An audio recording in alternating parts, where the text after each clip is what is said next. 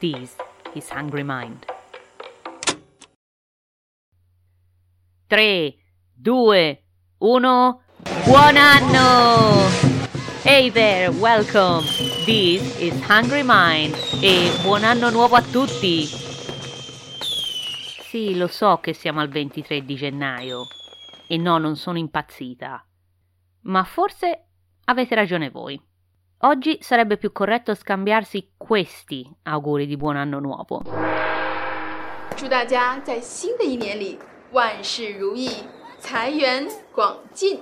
Sì, perché ieri all'incirca 2 miliardi di persone hanno festeggiato il Capodanno lunare, o come molti lo definiscono il Capodanno cinese, e da ieri siamo nell'anno del coniglio. E i festeggiamenti continuano con lo Spring Festival, il festival della primavera, per concludersi con il Festival delle lanterne. Sì, lo so, anch'io ero un po' confusa all'inizio, ed è da lì che è partita questa storia. Perché mentre stavo cercando cosa fosse esattamente il capodanno cinese, spoiler alert, in realtà la formula corretta è lunare, proprio perché basato sulle fasi lunari. E sul variegato zoo che popola l'oroscopo, questa volta sì, cinese, per capire se il coniglio vada più d'accordo con la tigre o con il cavallo, e più in generale come diavolo funzioni l'astrologia in Asia, ecco, mi sono imbattuta in una notizia delle più bizzarre, delle più incredibili. Maybe a joke, o magari è fake news. E invece no, è tutto vero. Ma lo lascio giudicare a voi. La storia ha a che fare con il 13 luglio 2022. Nello Sri Lanka la rivolta giacobina sfocia nell'assalto al simbolo del potere e nelle dimissioni invocate da mesi di presidente e primo ministro, accusati di gestione fallimentare della crisi economica, la peggiore vissuta dal paese dal 1948. È lo speaker del Parlamento dello Sri Lanka ad annunciare le dimissioni di Rajapaksa. Saranno rassegnate in modo pacifico mercoledì 13 luglio. Nel frattempo i manifestanti hanno No, no, no, no, nei- un momento, non vi confondete. La notizia di cui parlavo non sono le dimissioni di un presidente accusato di corruzione in Sri Lanka. La notizia a cui mi riferisco io ha a che fare proprio con quella specifica data, il 13 luglio. Giorno in cui il presidente dello Sri Lanka ha annunciato le sue dimissioni. Giorno indicato al presidente dal suo stesso astrologo. Che cosa? Sì, ma non è normale proprio. Sì, un vero e proprio astrologo, che ha scelto per lui quel giorno speciale proprio perché di buon auspicio. Dici davvero? Sì, sì, certo che sono seria. E seri lo sono anche i tanti politici, legislatori, così come uomini e donne di business, e più normali cittadini che ricorrono alle stelle per essere guidati nelle loro decisioni più importanti. E non solo in Sri Lanka, ma anche in India e in Cina e in molti altri paesi del sud-est asiatico. Parlo di astrologi veri, che lo fanno di mestiere da generazioni e che vengono consultati prima di, che so, costruire una casa, firmare un contratto, quando avere e quando non avere figli. E sì, anche come vincere elezioni o quando dimettersi da una carica. Ed in tutta questa confusione mi sono chiesta, com'è possibile?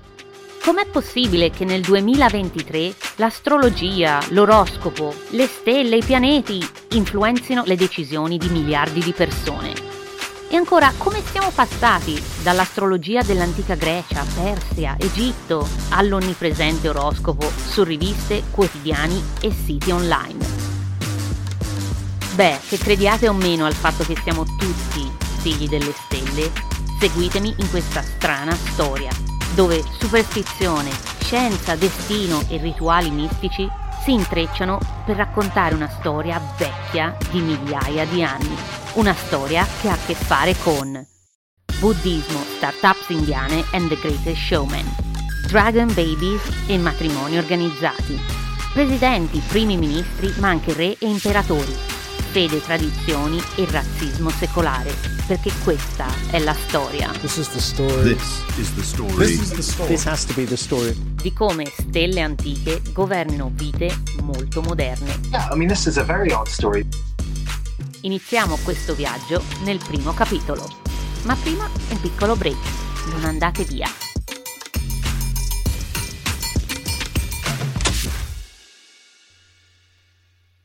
Ehi, listener! Psst, ascoltatore!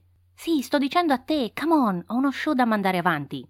Se ti sta piacendo Hungry Mind, that's great! E se sei affamato for more stories, alla fine di questo episodio trovi il trailer della prossima storia, subito dopo i credits. Trust me, you don't wanna miss it, non te lo vuoi perdere. And now, go back to the show. Go, vai, vai, vai, vai.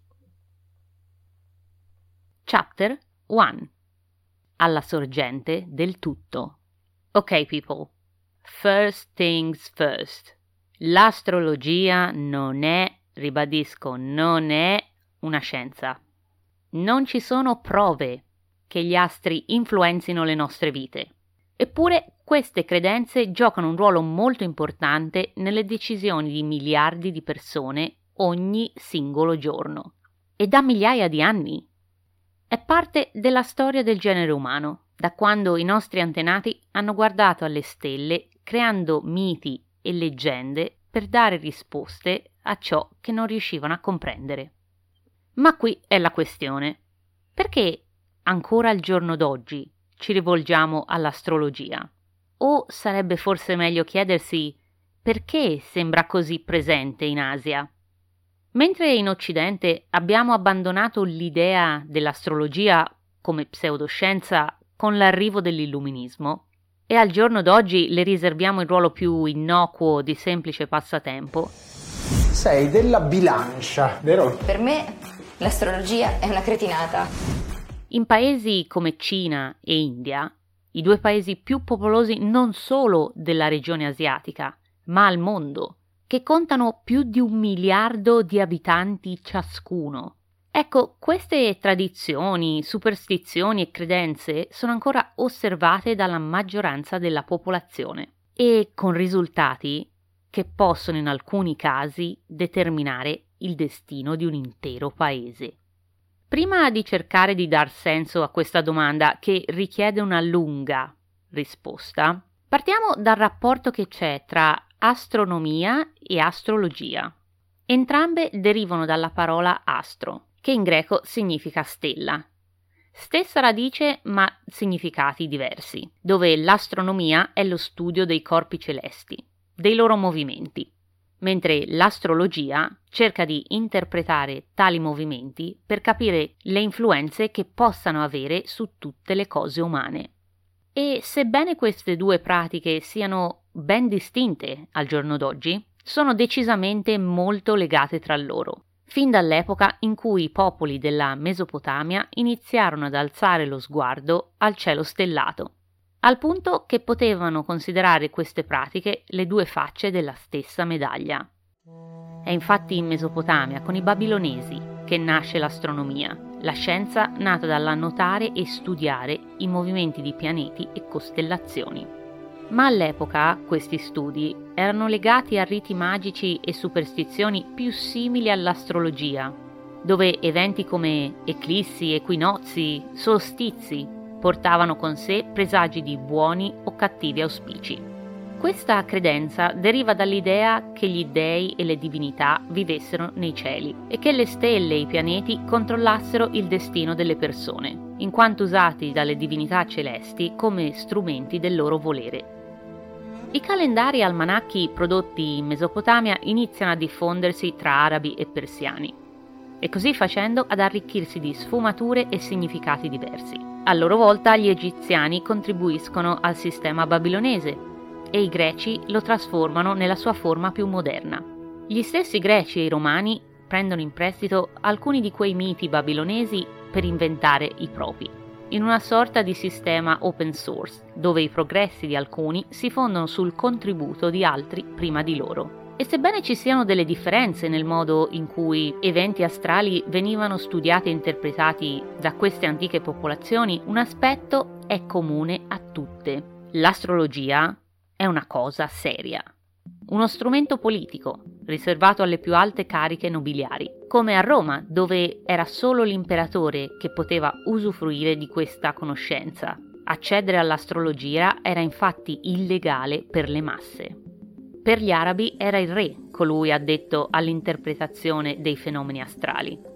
O in Cina, dove i comportamenti dei corpi celesti riflettevano le azioni dell'imperatore secondo la credenza della risonanza tra cieli e uomo. Credenze astratte, ma che come detto avevano il potere di generare conseguenze molto reali come nel caso di Cristoforo Colombo e i giamaicani nel 1503. Dopo mesi di soprusi, i giamaicani si rifiutano di continuare ad aiutare Colombo e la sua ciurma. Ma quel maledetto di Colombo si è portato dietro delle tabelle astronomiche che predicono un'eclissi lunare nei giorni successivi. Colombo convoca il leader della tribù indigena e gli riferisce che il suo dio è molto arrabbiato e che se i giamaicani continuano a rifiutarsi di aiutarlo, la prossima luna sorgerà come una luna rossa, una luna di sangue. Ovviamente l'eclissi si verifica esattamente come Colombo ha predetto. Spaventati gli indigeni mettono fine alla loro ribellione. Colombo promette di intercedere con il suo dio perché perdoni i cattivi aborigeni. L'eclissi ovviamente passa e Colombo la fa franca, come sempre. O ancora come le sorti della battaglia che è passata alla storia come la battaglia dell'Eclissi, e dove Erodoto racconta come in Turchia, nel 585 a.C., la guerra tra due eserciti termina bruscamente a causa di un'eclissi solare totale, percepita come un presagio mandato dagli dei affinché la lotta terminasse. E tutto ciò sembra essere vero per il passato così come lo è al giorno d'oggi. E quella decisione del presidente dello Sri Lanka, un paese dove ci sono più iscritti a riviste di astrologia che a quotidiani o siti di notizie, come riportato dalla BBC. Ecco, quella decisione di dimettersi il 13 luglio, anziché il 14 piuttosto che il 16, proprio perché è un giorno legato alla luna nuova, è solo un esempio di un fenomeno molto più ampio. E allora spostiamoci in Asia, e incominciamo questo strano viaggio tra antiche usanze, presunti veggenti e fedi millenarie per capire come mai la stessa pratica, l'interpretazione dei corpi astrali e dei loro movimenti nel cielo notturno, abbia preso strade così diverse tra Occidente e Oriente e se davvero oggi come ieri detti la vita di miliardi di persone, o sia solo uno specchietto per allodole che nasconde realtà ben diverse. Cosa c'è di vero e quali sono le leggende metropolitane, come distinguere tra verità e stereotipi. Per fare tutto questo serve andare in India, perché credetemi l'astrologia e le sue credenze non sono a new thing in India, ma hanno più di 5.000 anni. Ne parliamo nel prossimo capitolo, per capire il ruolo del buddismo in questa storia. Un minuto e cominciamo.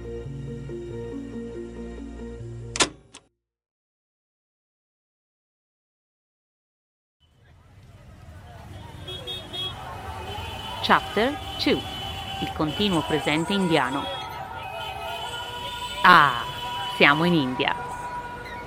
Il paese dove al primo posto dei temi più ricercati su Google c'è l'astrologia.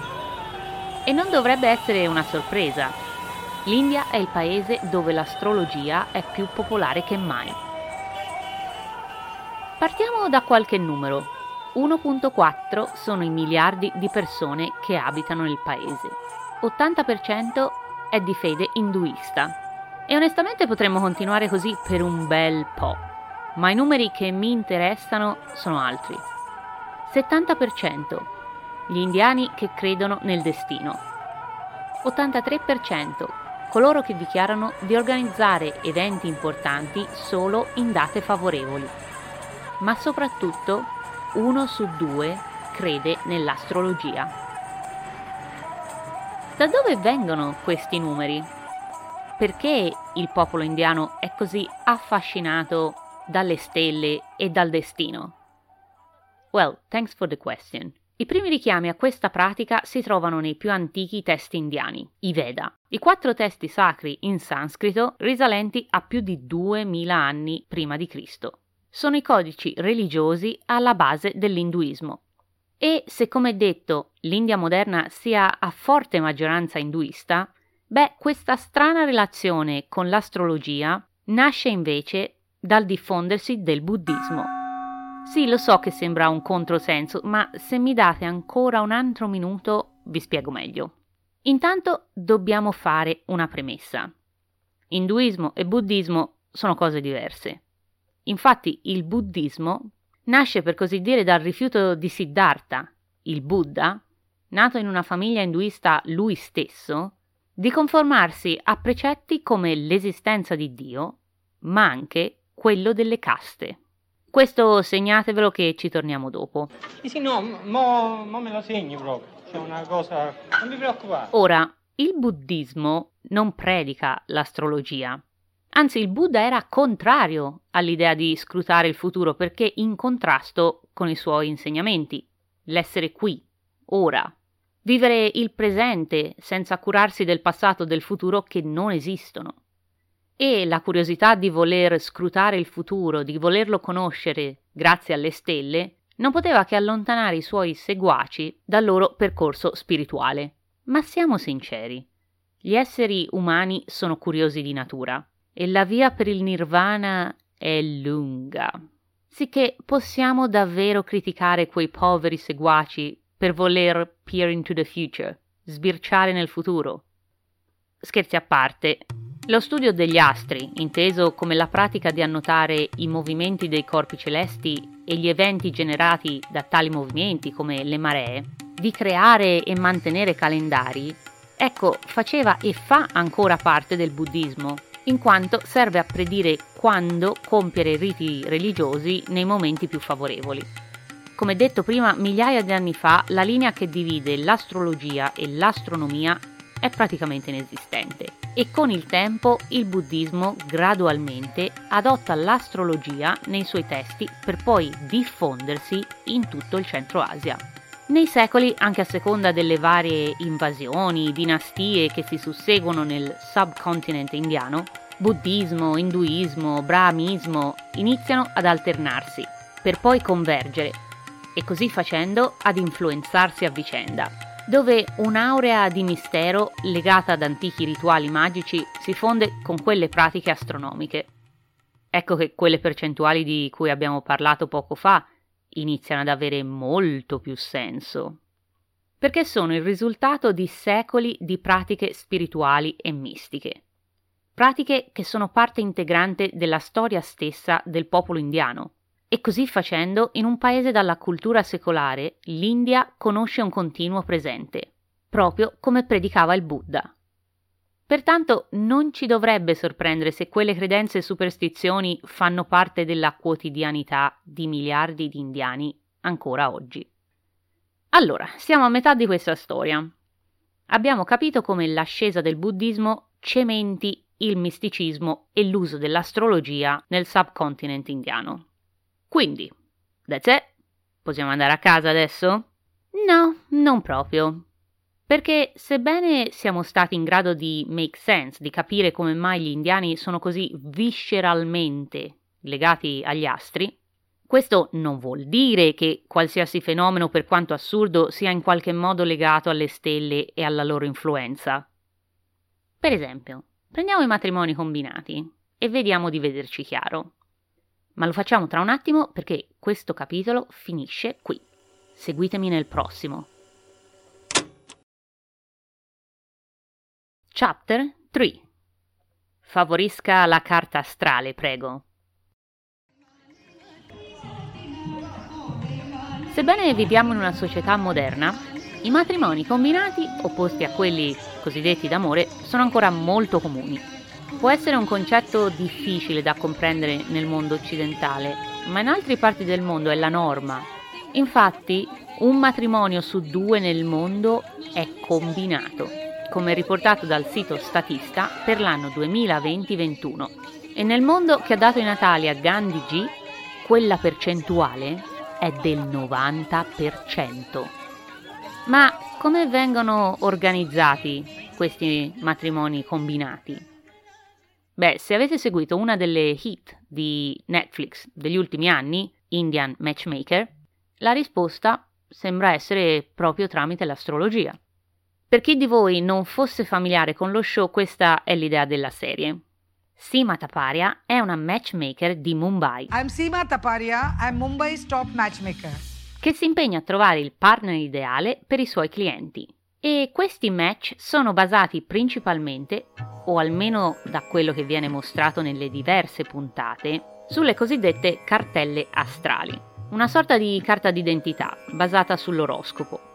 Viene creata alla nascita e accompagna la persona nel corso della sua vita. Potrei non avere un certificato di nascita, ma sicuramente ho un oroscopo, ha fatto notare un giornalista di Calcutta al New York Times pochi anni fa.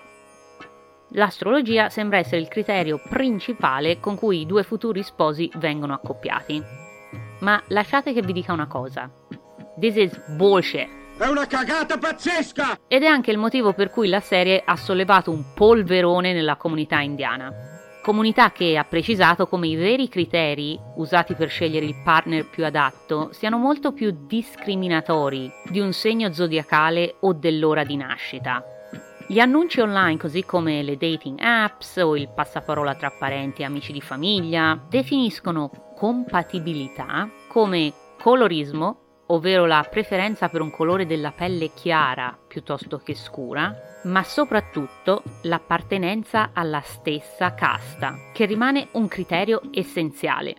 Se vi ricordate uno dei motivi che aveva spinto Siddhartha ad allontanarsi dall'induismo per creare il buddismo.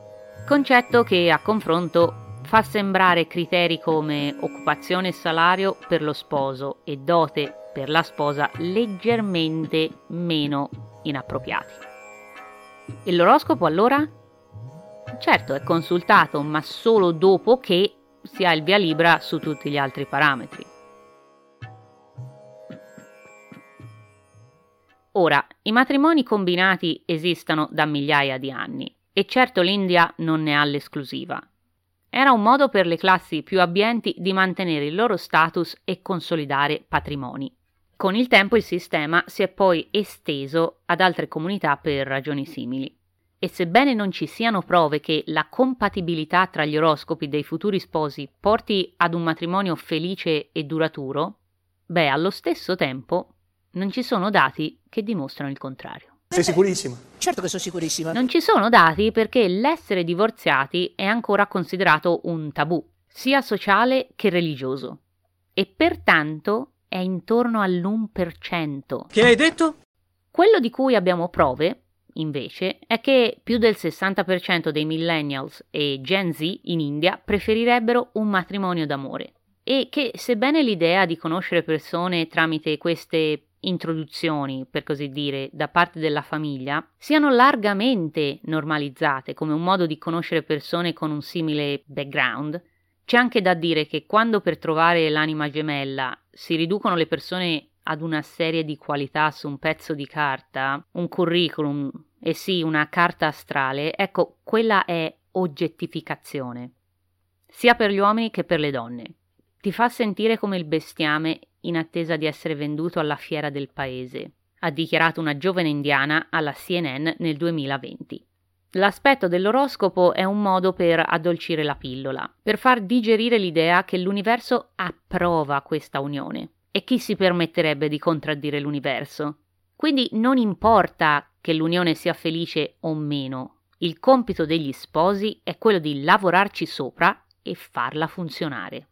Perché se il divorzio non è un'opzione, beh, eh, non c'è che accettare il volere delle stelle, o potremmo dire far pace con il razzismo secolare. A voi la scelta. Ma allora, dopo tutto questo polverone su come l'astrologia abbia ben poco a che fare con eventi reali come i matrimoni combinati, possiamo concludere che l'India moderna non è poi così assuefatta ad oroscopi e mistici? Beh, no, non proprio. Perché il bello dell'India sta nei suoi contrasti, che sono il modo migliore di conoscerla e raccontarla. Perché il paese che ha lanciato una sonda nell'orbita di Marte nel 2013 e che sta organizzando una seconda missione per il 2023 è lo stesso dove nessuno si azzarderebbe ad aprire un qualsiasi business, e sì, laboratorio spaziale incluso, senza prima aver consultato un astrologo. Però non aspettatevi che qualcuno lo confermi pubblicamente. E ancora Modi, lo storico primo ministro indiano, era solito consultarsi regolarmente con il suo astrologo di fiducia. Ecco, forse è questa la ragione per cui il business delle start-ups astrologiche sta esplodendo in India, con la promessa che amministratori delegati e imprenditori potranno avere il loro astrologo dedicato e beneficiare delle sue prestazioni al pari dei servizi offerti da un qualunque avvocato o commercialista. E perché no? Alla fine l'India viene criticata per essere un paese dominato da consuetudini secolari che non fa abbastanza per modernizzare la sua cultura. Beh, direi che queste start-up astrologiche sono la risposta più indiana che potevamo ricevere a quelle stesse critiche. Ok, adesso che abbiamo finito di chiarire cosa c'è di vero e quali sono gli stereotipi sul legame tra India e astrologia, continuiamo il nostro viaggio in Cina. E credetemi, non ve lo volete perdere.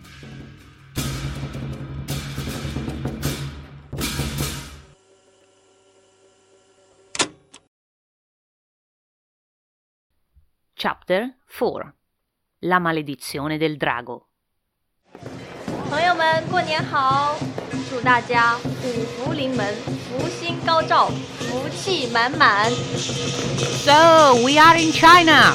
durante i festeggiamenti del Capodanno. Ma onestamente non possiamo festeggiare senza sapere cosa diavolo stiamo festeggiando o perché. Ah, ecco, molto meglio. Quindi vediamo come siamo arrivati ad avere questo Capodanno e che rapporto ha la Cina con le stelle. Così come per l'India e molti altri paesi asiatici, è il buddismo con i suoi monaci che porta l'astrologia in Cina. E con il tempo la Cina assimila elementi di questa pratica nella sua tradizione e studio delle stelle. Il risultato? Beh, il risultato è qualcosa di astratto e confuso per noi occidentali. Lascio siano questi highlights a parlare per me.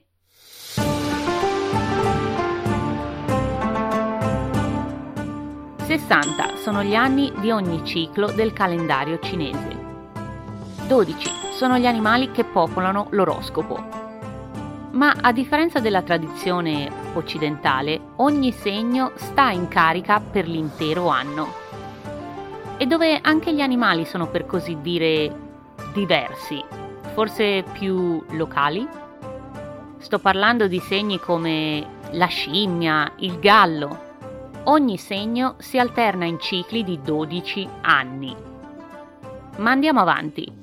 5 sono gli elementi che si accompagnano al segno dell'anno. Legno, fuoco, terra, metallo, acqua. Secondo la teoria dei 5 elementi, il tutto viene descritto come un sistema olistico, connesso e in cerca di un equilibrio tra le sue parti.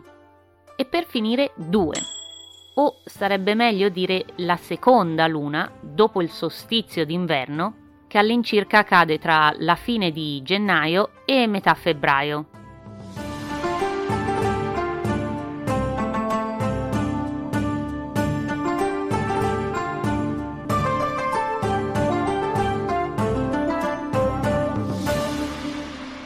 Ah, io ve l'avevo detto che era qualcosa di complesso. Comunque, questo era il primo step e adesso che siamo più chiari sull'origine e il meccanismo del calendario cinese, serve una precisazione sul nome. Capodanno cinese. Is it right? È la formula corretta? Um, no, no. No, perché viene dal mondo occidentale, non è un termine usato dai locali. No, perché è definito così solo in quanto i cinesi sono la comunità asiatica più grande e più diffusa al di là dei suoi confini. E no, perché questo capodanno è celebrato da molte altre culture e paesi, come in Brunei, Indonesia, Malesia, Singapore, Corea, Vietnam, Filippine. Per questa ragione Capodanno lunare è più corretto in quanto più inclusivo, anche se ci sono per così dire un po' di complicazioni quando si calcola la data esatta di questa celebrazione tra i diversi paesi dell'Asia. È un po' per noi come quando festeggiamo la Pasqua e le diverse date quando ci riferiamo a quella ortodossa invece che cristiana.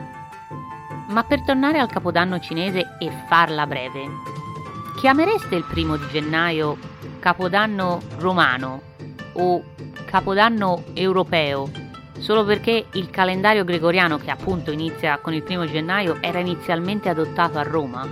No, e comunque per chiudere la faccenda, in Cina lo chiamano Spring Festival. Perché anche se technically durante l'inverno, questa celebrazione segna la fine della parte più fredda dell'inverno e pertanto l'idea che stiamo avvicinandoci alla primavera. Sì, ok, tutto molto bello, ma penso anche di non aver risposto alla domanda principale. Davvero oggi, come ieri, le stelle decidono la vita di miliardi di persone o è solo uno specchietto per allodole che nasconde realtà diverse? Ed è qui che la faccenda diventa juicy. Perché le decisioni che vanno da chi assumere a chi frequentare, siano essi amici o partners, e soprattutto quando avere e quando non avere un figlio, Ecco, in questi casi l'oroscopo gioca un ruolo ancora molto, molto importante nella cultura e nella società cinese. E no, non vi sto prendendo in giro, perché secondo un sondaggio l'82% dei cinesi credono completamente o in parte all'astrologia. Ma cosa c'è di vero e cosa sono dicerie, stereotipi? Beh, per darvi un'idea di cosa stiamo parlando e dell'impatto che può avere su un intero paese, lasciate che vi presenti i Dragon Babies, ovvero i bambini nati nell'anno del dragone. Nella tradizione locale si crede che portino fortuna all'intera famiglia e che siano destinati al successo, in quanto i cinesi si considerano diretti discendenti di questa creatura mitologica. E questa superstizione è talmente radicata in Cina, così come tra le comunità cinesi nel mondo, che durante ogni anno del dragone si registrano baby boom incredibili. I dati riportati dal New York Times, dall'Economist, Al Jazeera negli anni del dragone, che come detto si ripetono ad intervalli di 12 anni e includono anni come il 76, l'88, il 2000 e così via dicendo, sono veramente difficili da ignorare, soprattutto se si pensa che sono scatenati da superstizioni, credenze e oroscopi legati all'astrologia locale. Solo alcuni esempi per farvi capire di cosa stiamo parlando. Nel 1976 il governo di Taiwan è talmente preoccupato per questo baby boom che lancia una campagna per sfatare il mito che i bambini del dragone siano più intelligenti e fortunati di altri segni. Ciò nonostante, l'aumento di nascite in quell'anno è dell'8%. In Singapore nel 1988 sono state aperte tre, ripeto, tre nuove scuole per ospitare un volume di 4.000 nuovi bambini. Ma in quell'anno ne sono arrivati 9.000. E in Canada, nel distretto di Richmond Hill, a maggioranza cinese, nel 2012 l'influx è stato del 16%. I costi delle bambinaie in Beijing nello stesso anno sono saliti alle stelle. Sì, ho fatto la battuta e i letti nelle maternità della capitale cinese durante questo anno speciale sono tutti prenotati come riportato dalla Xinjiang News Agency. Senza tener conto che alle coppie che vogliono un bambino dragone serve di saper fare di conto, perché se perdete il treno ci sono solo altri 12 anni da aspettare per un altro rendezvous con la fortuna. Paradossalmente, tutta questa frenesia ha portato a conseguenze tutt'altro che fortunate per i bambini dragone e che non riguardano quelli nati in anni diversi. Conseguenze che hanno a che fare con un aumento della competizione nel sistema scolastico e nel mondo del lavoro e scarsità delle risorse disponibili, perché il sistema sociale non è in grado di assorbire tali volumi. Come sempre mi sto dilungando, ma penso sia chiaro come anche in Cina le stelle giochino un ruolo molto predominante nella vita di tanti ancora oggi. Ma com'è possibile?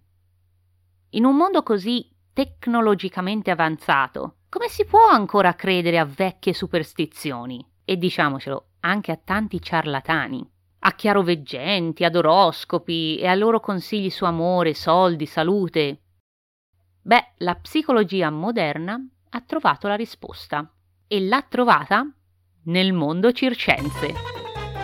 Ne parliamo nel prossimo e ultimo capitolo.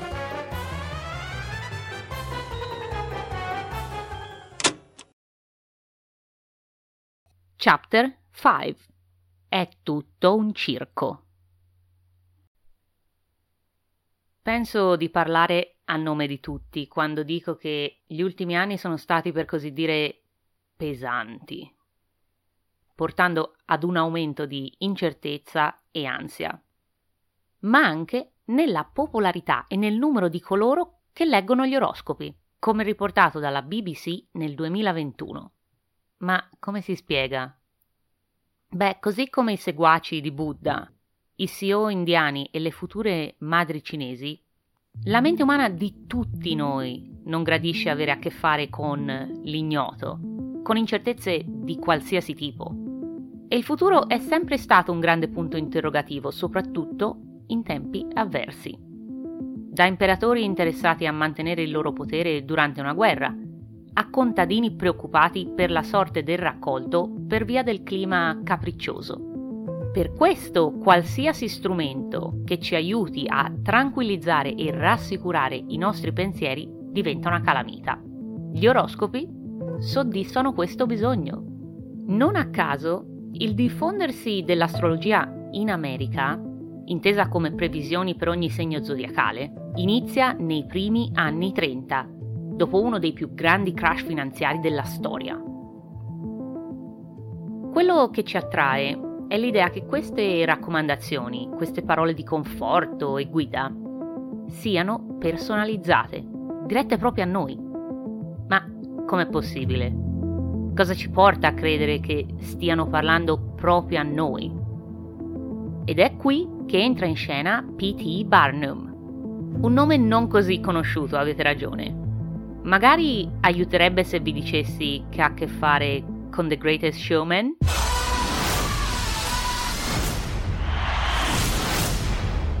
Sì, perché nel XIX secolo Barnum diventa il più grande showman, appunto, grazie ad una formula vincente. A little something for everyone. Un qualcosa per tutti. E come la giornalista scientifica Annie Murphy Paul spiega nel suo libro Il culto della personalità, gli oroscopi seguono lo stesso ragionamento, offrendo qualcosa per ogni personalità.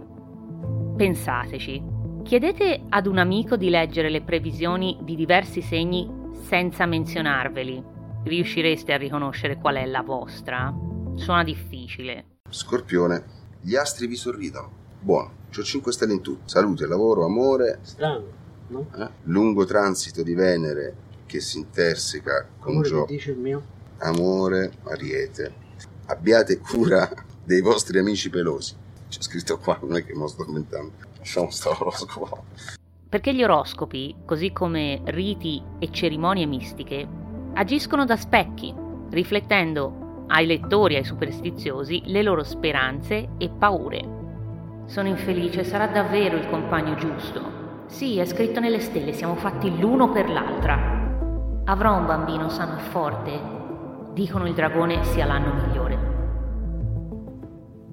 E poiché milioni di persone hanno le stesse speranze e paure, ecco che più le raccomandazioni e le credenze sono vaghe, più lasciano spazio alla nostra interpretazione per riempire i vuoti lasciati nella storia, applicandosi così ad un ampio spettro di persone.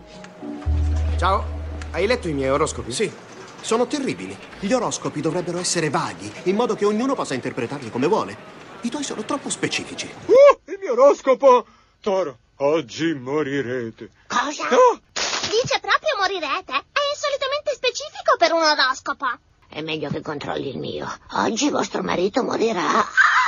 Questo è definito effetto Barnum, dove il trucco permette a tutti noi di leggere l'oroscopo e pensare wow, that's me, sono proprio io. Se poi l'origine di queste previsioni e superstizioni è qualcosa di mistico, come antichi rituali, indovini, sciamani, siamo ancora più portati a credere alla loro genuinità e precisione, perché quell'aurea di mistero legittima la loro veridicità.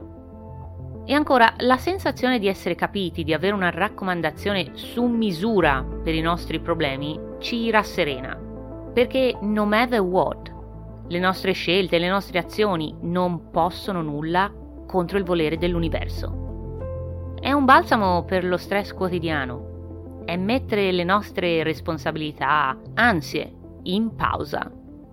Per questo vogliamo crederci e per questo ci crediamo così profondamente. E se in Occidente cerchiamo chiarezza negli psicologi e nei terapisti, beh, in gran parte dell'Asia questo servizio è offerto da astrologi e indovini. Come raccontato magistralmente nel libro di Terzani Un indovino mi disse, dove Terzani in cerca di una cura per il cancro, abbandona la sterilità dell'ospedale di New York dove si opera per attraversare l'Asia in lungo e in largo, passando da un astrologo ad un guaritore, da un santone a un indovino, da un mistico ad un guru a un eremita, tutti pronti ad ammonire Terzani sulla sua sorte, così come scritto nelle stelle del cielo dell'Asia. Ma Terzani era un uomo come tutti noi in realtà. Non era in cerca di una cura, ma di speranza e conforto per alleviare le stesse paure ed ansie che affliggono la vita di miliardi di persone ogni singolo giorno.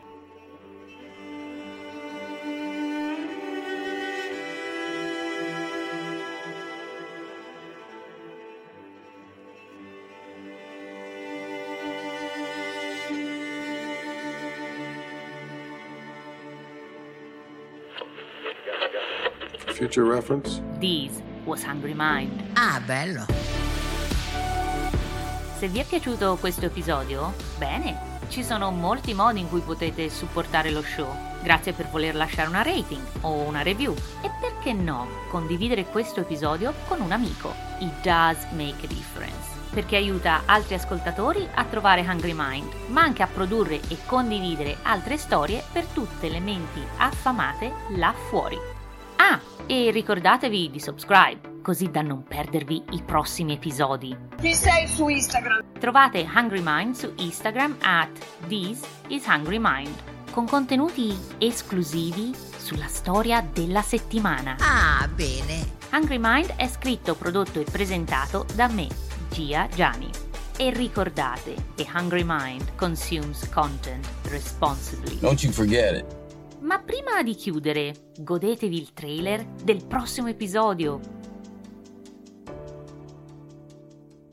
E potremmo tirare in ballo Spider-Man, un ragazzino timido e siamo sinceri, a bit of a loser, che sarebbe rimasto tale se non fosse stato per un fortuito incidente. No. L'uomo d'acciaio è diverso una forza aliena, un extraterrestre, potremmo dire un immigrato, senza dubbio un simbolo di speranza. Perché? Well, proprio come l'acciaio è una lega composta da elementi diversi, ecco, anche la vera natura e ciò che sta dietro a questo supereroe è più profonda di quello che si potrebbe pensare e ha a che fare con un programma radiofonico, 130 dollari e il Ku Klux Klan. Mosè e le leggi razziali, FBI e famiglie ebree. Perché questa è la storia. This is the story. This is the story. This, is the story. This has to be the story. Di un immigrato molto speciale. Yeah, I mean, this is a very odd story. Iniziamo dopo il break, state con me.